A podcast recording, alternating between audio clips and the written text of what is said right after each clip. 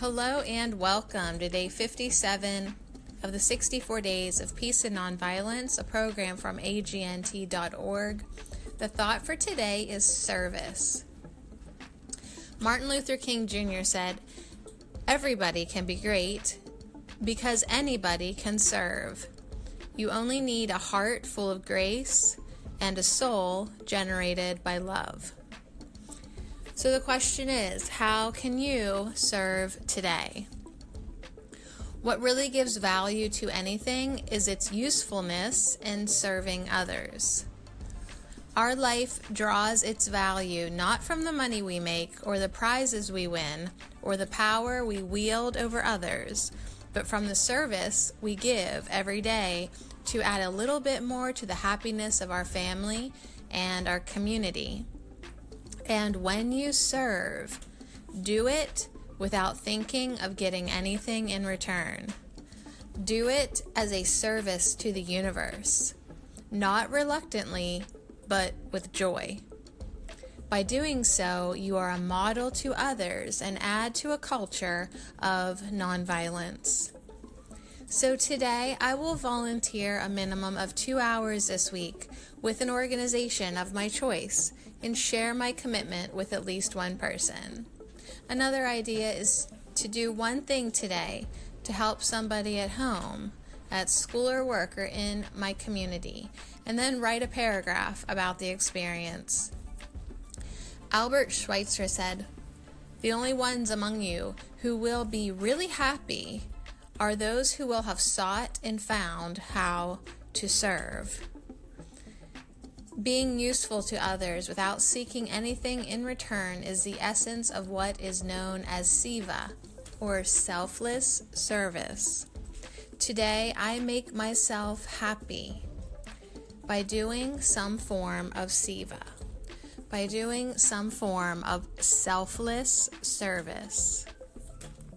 So, that's a great idea to volunteer a few hours every week with an organization of your choice and share your experience with a friend. So let's go deeper with Gandhi now on day 57. M.K. Gandhi said, The virtues of mercy, nonviolence, love, and truth in any man can be truly tested only when they are pitted against ruthlessness, violence, hate, and untruth.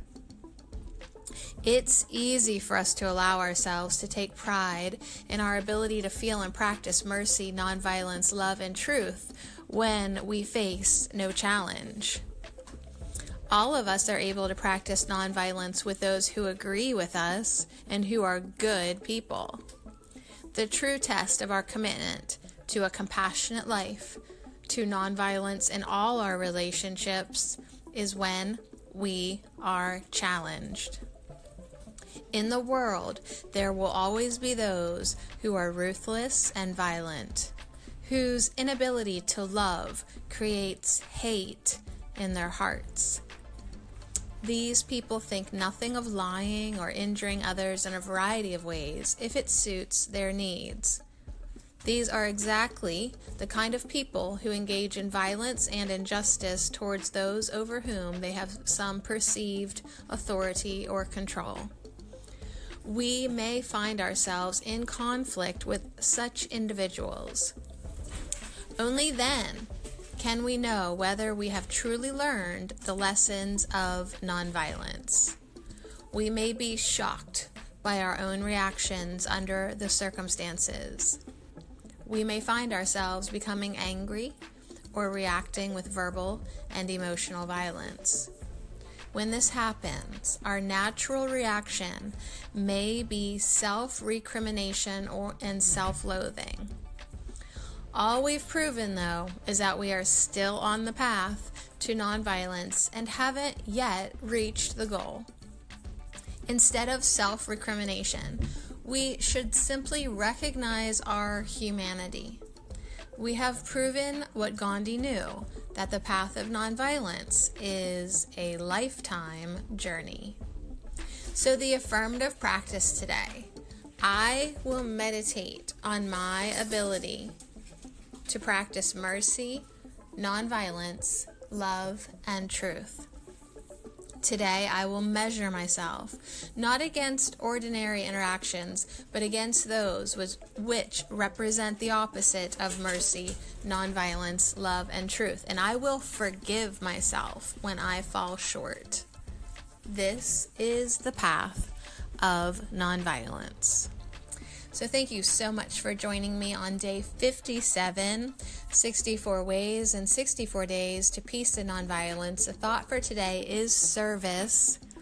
And affirmation to end the broadcast is Today I will forgive myself. So much love to you. I'll see you again tomorrow.